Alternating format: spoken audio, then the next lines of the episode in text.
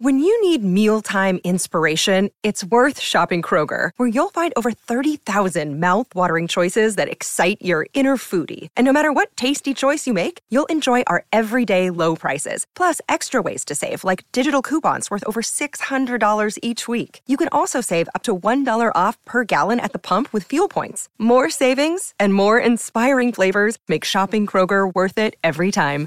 Kroger, fresh for everyone. Fuel restrictions apply.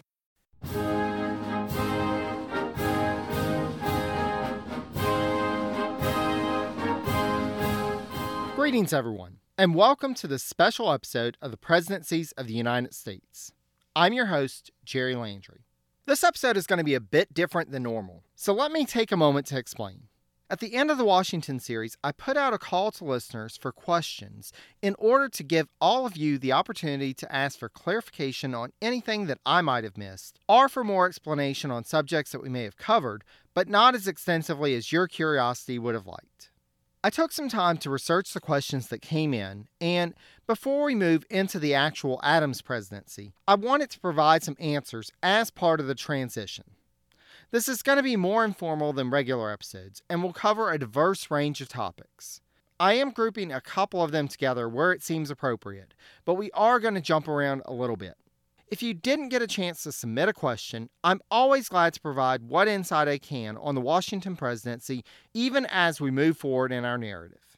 Please feel free to reach out to me via email at presidenciespodcast, all one word, at gmail.com or on Facebook at facebook.com forward slash presidencies, on Twitter at presidencies89, and I can even be found on Instagram at presidencies podcast, again, all one word.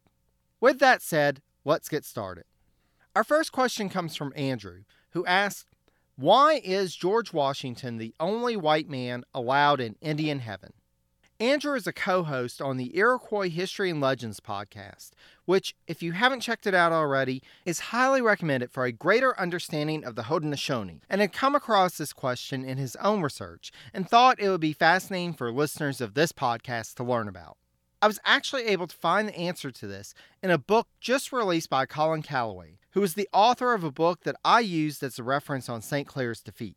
This new book, released earlier this year, 2018 for any future listeners, is entitled The Indian World of George Washington The First President, the First Americans, and the Birth of the Nation. Calloway's information on this comes from anthropologist Lewis Henry Morgan's 1851 book, The League of the Iroquois. In the Iroquois belief system, there was a distinct heaven for Native Americans, and white people were not allowed in the Native American heaven. As explained by Morgan, quote, not having been created by the Great Spirit, no provision was made for him, i.e., the white man, in their, the Native American, scheme of theology. The Iroquois, however, felt that an exception had been made for Washington, and that, quote, when he, i.e., Washington, died, he was not allowed to go into the presence of the Great Spirit, but, dressed in his uniform and in a state of perfect felicity, resided just outside the Iroquois heaven, destined to remain there through eternity in the solitary enjoyment of the celestial residence prepared for him by the Great Spirit. This residence was described by Morgan as, quote, a walled enclosure with a spacious mansion, constructed in the fashion of a fort.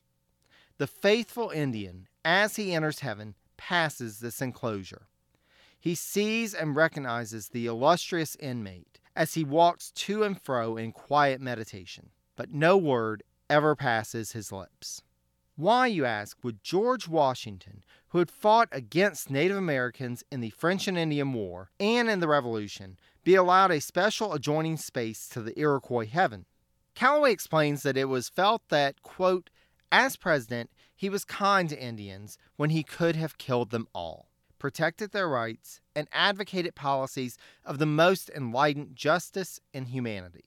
As we saw during the series on his presidency, time and again, Washington sought a peaceful solution to issues with Native American nations first, and it was the policy of the administration to prevent white colonists and settlers from taking advantage of Native Americans and indiscriminately attacking the villages of Native peoples.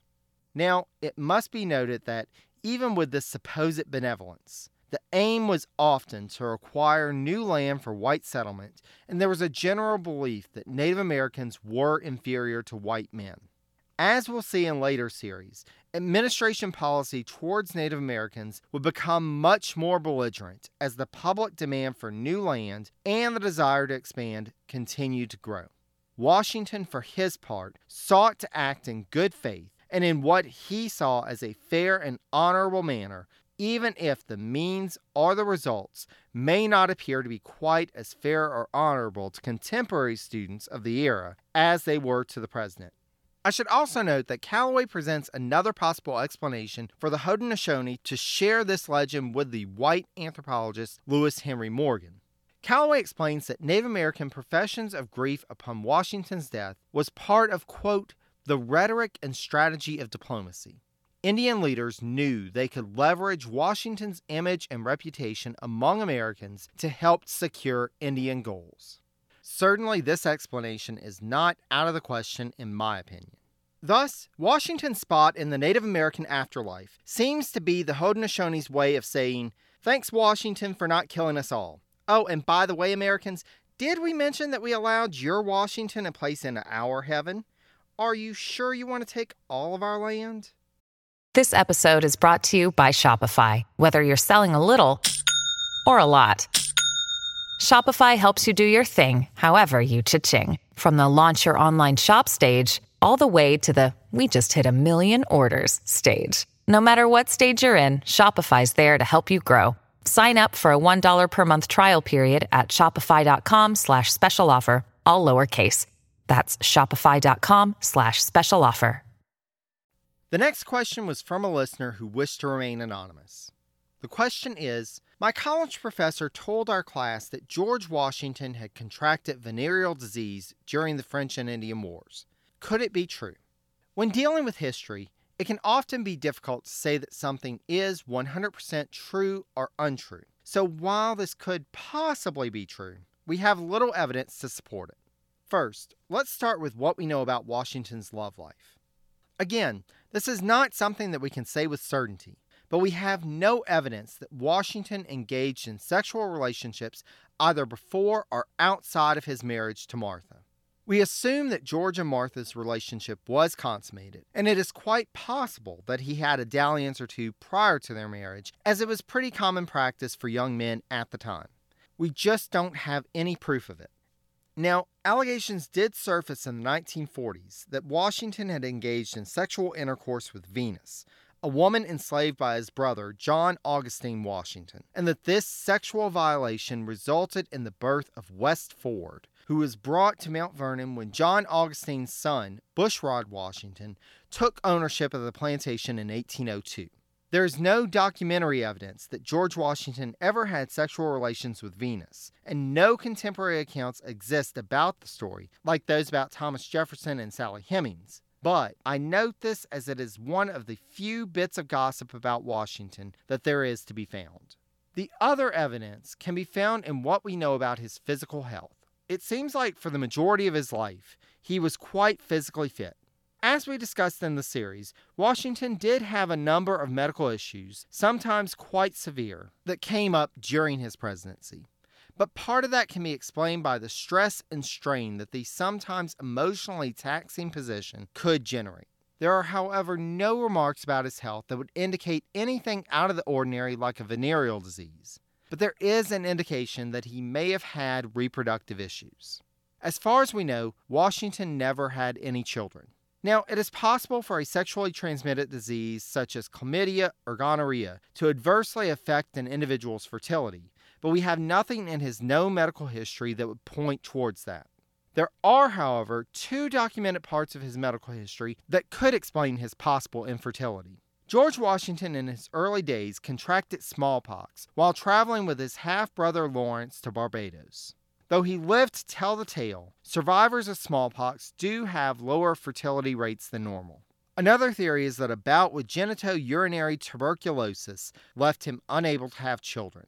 There's no way to know for certain whether Washington was infertile at all, other than the fact that he had no known children. But since Martha had four children with her first husband, and we assume that George and Martha had marital relations while she was still of childbearing age, it does seem to suggest that the issue was with George and not Martha.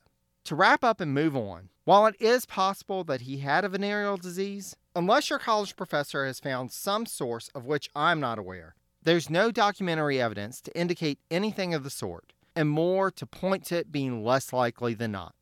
While we're on the subject of Washington and his relations with the ladies, the podcast friends at Totalus Rankium asked, When did Washington become obsessed with all the ladies? When did he start writing the stats? To really give you a sense of the context, I highly recommend that you go and check out their two part series on Washington. During their research on Washington, Rob and Jamie discovered numerous instances in Washington's diary from his Southern tour in 1791 in which he referred to the number of women that he came across. Just for an example, I'll give you the following. Tuesday, May 3rd, quote, was visited about 2 o'clock by a great number of the most respectable ladies of Charleston. The first honor of the kind I had ever experienced, and it was as flattering as it was singular. The next day, May 4th, quote, dined with the members of the Cincinnati, and in the evening went to a very elegant dancing assembly at the Exchange at which were 256 elegantly dressed and handsome ladies. The specificity of the number in this entry was quite amusing to Rob and Jamie, but his tour of the ladies didn't stop there. Thursday, May 5th, quote, dined with a very large company at the governor's, and in the evening went to a concert at the Exchange, at which there were at least 400 ladies, the number and appearance of which exceeded anything of the kind I had ever seen. Ladies also got mentions in entries on the 13th, the 18th, the 19th, the 23rd, the 25th, and the 30th of that month as he traveled to Savannah, Georgia, Columbia, South Carolina, and Salisbury, North Carolina. Before you ask, no, Martha did not accompany him on that southern tour. As to Washington and the ladies, he was early on in life drawn to women. As described by a British officer, he observed during a dinner when, quote, women left his dining room after meals only to be squired right back in by Washington.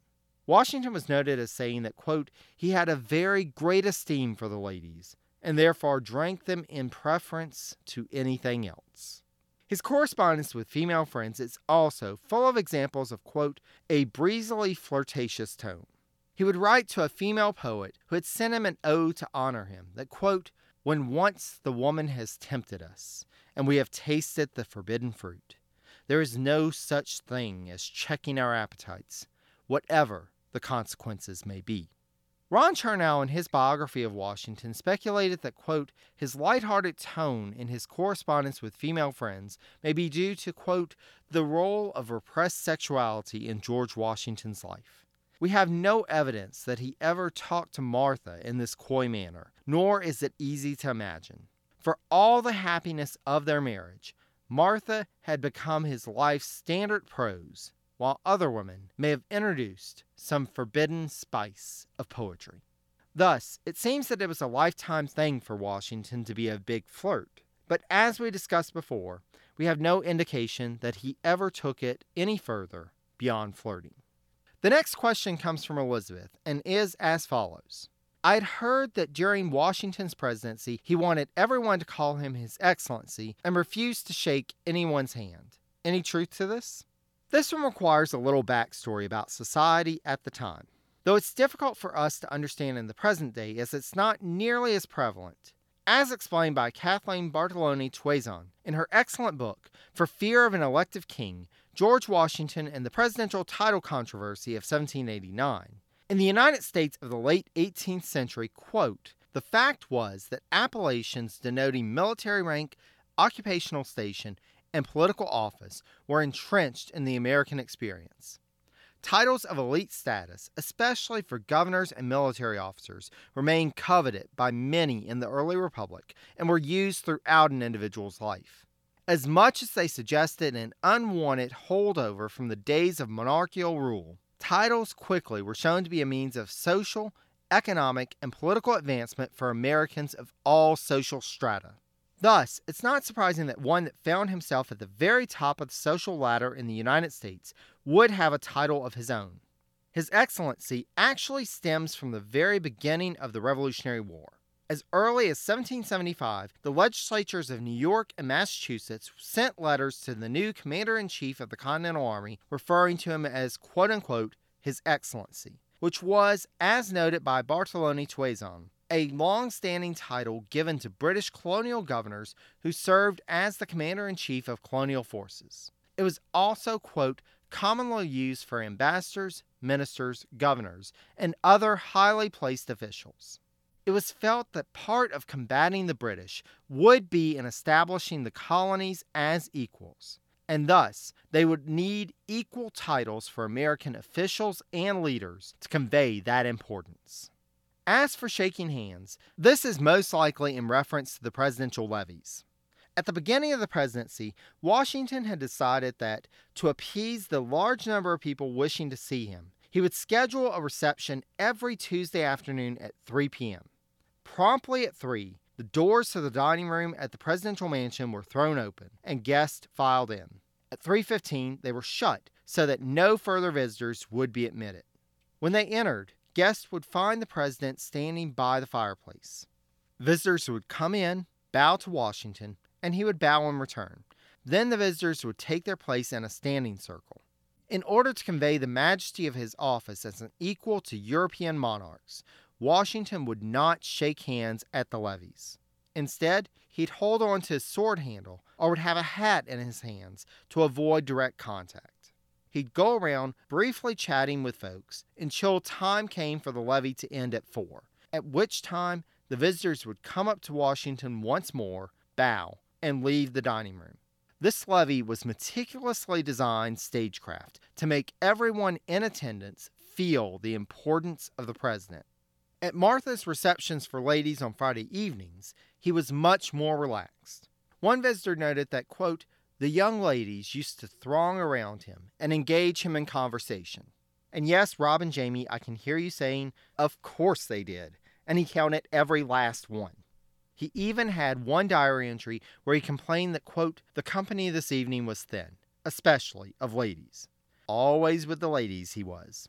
He was described in numerous instances where he was dealing with strangers as being aloof and rigid but he could have times with family and close friends where he was much more relaxed and dropped the mask of quote unquote grave dignity that he wore for increasingly longer periods of time the later in his public career he went.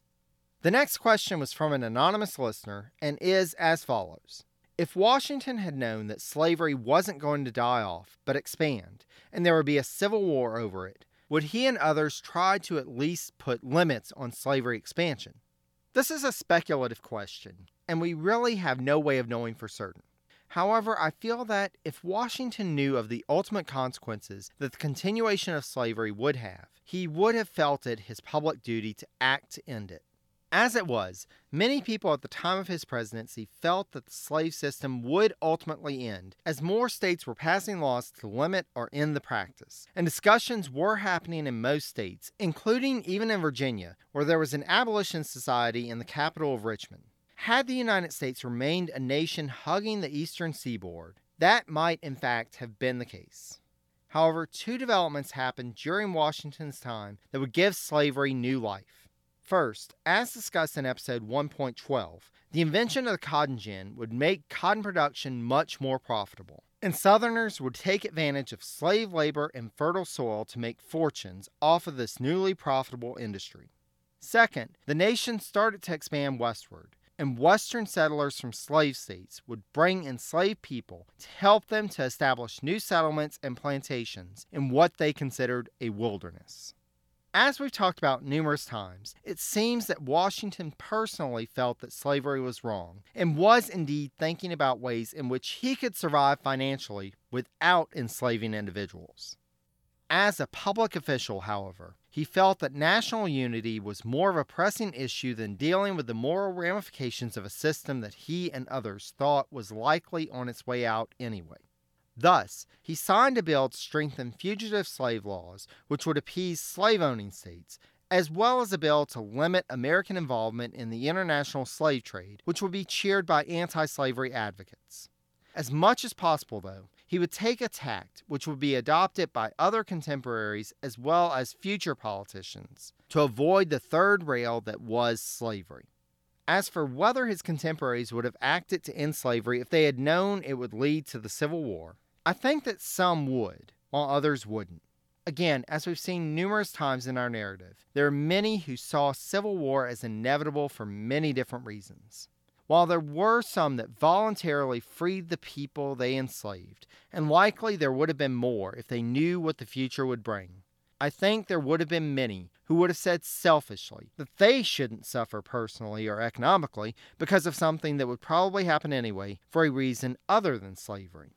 Maybe the people of the past would surprise me, but I think that they are more like our contemporaries than we'd sometimes like to believe. And while there are some who would listen to their better angels, Others would prove to be all too human. Next up is another speculative question from an anonymous listener. If Hamilton hadn't had an affair with Maria Reynolds, would he have been president? Again, there's no way to know for certain, but I imagine that he likely would have tried, and possibly as early as 1796. As discussed in the episodes on that election, Hamilton was in search of someone other than Adams to put up for nomination. If numerous prominent Democratic Republicans didn't know of his affair with Maria Reynolds, I can see him riding Washington's coattails and positioning himself as the candidate most likely to carry forward Washington's legacy, a legacy that Hamilton felt he had a large part in crafting. Would he have won, though? Now, that's another question. Like Jay, Hamilton was rather of a lightning rod by 1796. Depending on which party a person was aligned, one typically either saw Hamilton as a brilliant leader or as a wannabe despot. Meanwhile, it's likely that Adams would still have wanted to stand for election as he had little to no respect for Hamilton and felt that, having served as vice president for eight years, it was rightfully his turn. Thus, Adams and Hamilton may have split the Federalist vote, and Jefferson may have ended up as the second president. There really is no way of knowing for certain. If Hamilton had ever become president, I imagine that he would have been highly organized, but he would have invoked much more opposition than Washington or even John Adams. Our next question is from Les, who asked Did Washington consider the Federalist a political party? I would say that he did, but not in the same way that he considered the Democratic Republicans, and certainly not in the same way as we now consider political parties. From my research into the time period, I think Washington would have argued that the Federalists were just those who supported his administration's policies, which he saw as sensible and patriotic. When he referred to people engaging in factionalism, he was really talking about what we label the Democratic Republicans. As we've seen in the Washington series, and as we'll continue to see in the Adams series, the Democratic Republicans were much more organized than the Federalists. In some ways, the Federalists were just a response to the opposition. They started working in alignment out of necessity rather than any intention to form a Federalist political party. Whereas the Democratic Republican societies and subsequent efforts to organize were very deliberate attempts to organize an opposition to Washington and the administration. Though he spent his second term railing against efforts to organize political parties, by 1799, Washington wrote to Jonathan Trumbull asking, quote, Will not the Federalists meet, or rather defend their cause on the opposite ground? Surely they must, or they will discover a want of policy indicative of weakness and pregnant of mischief, which cannot be admitted.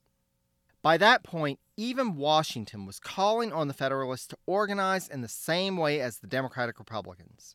The first party system was still much more disorganized than modern political parties, but these were the seeds of what would become our more developed and complex two party apparatus.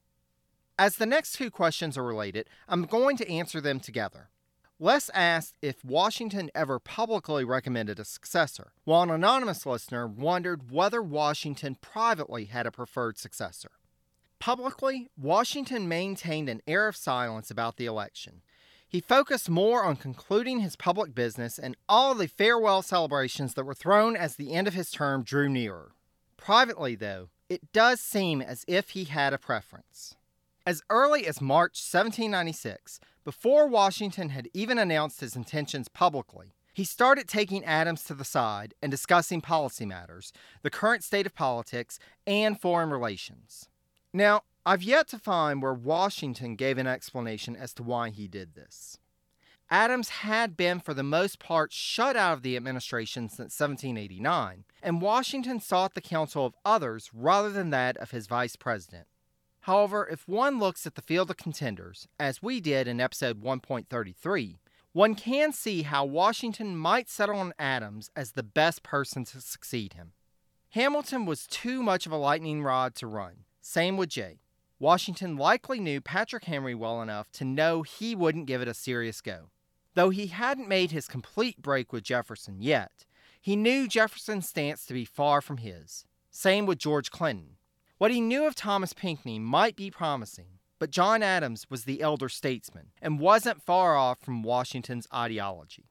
Adams was really the candidate with the viewpoints closest to Washington's and was someone he had known for a good while since they had served together in the First Continental Congress back in the day. We'll see what Washington thinks of his successor as we go on in the Adams series. Our final question comes from Kimberly, who asked, What do you think Washington would make of the president and country today? Now, I'm not going to begin to speculate what Washington would think of an individual who was born nearly a century and a half after his death, but Washington does leave us some ideas of what he might think of the modern presidency. First, I think he would appreciate the increased power and authority in the executive branch now versus earlier points in history. Washington would often get frustrated with legislative debates and wasn't afraid to make his own policies without consulting Congress. Case in point, the Neutrality Proclamation.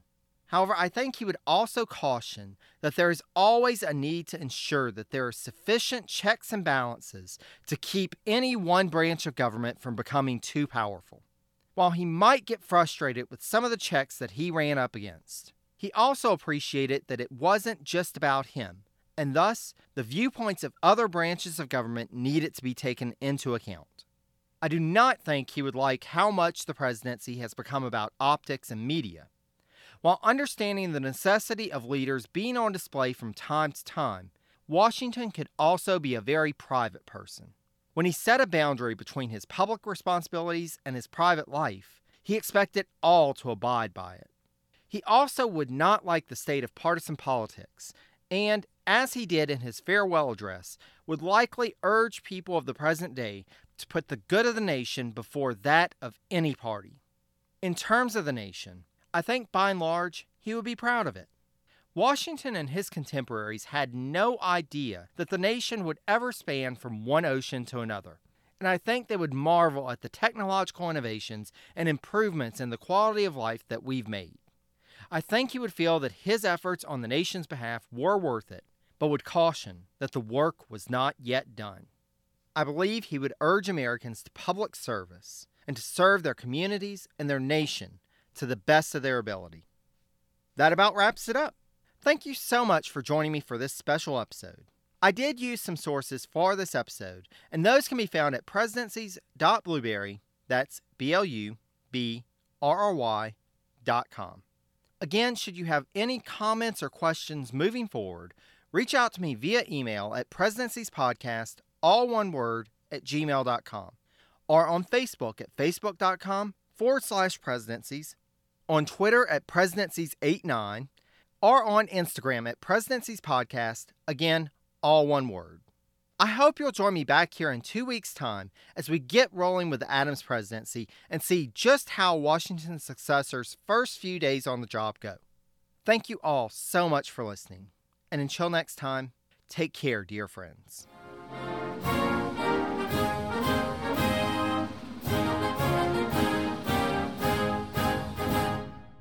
Welcome to Anthology of Heroes, the podcast that explores the most pivotal moments of history through the eyes of those who lived it.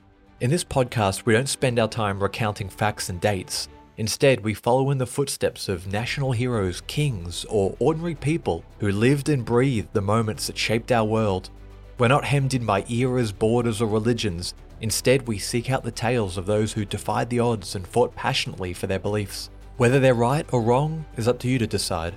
From Vercingetorix's doomed rebellion against Rome, to Osceola's unshakable war against the USA, all the way up to the inspiring Sobibor concentration camp uprising in World War II, each episode is an immersive listening experience, blending music and sound effects to really draw you into the story.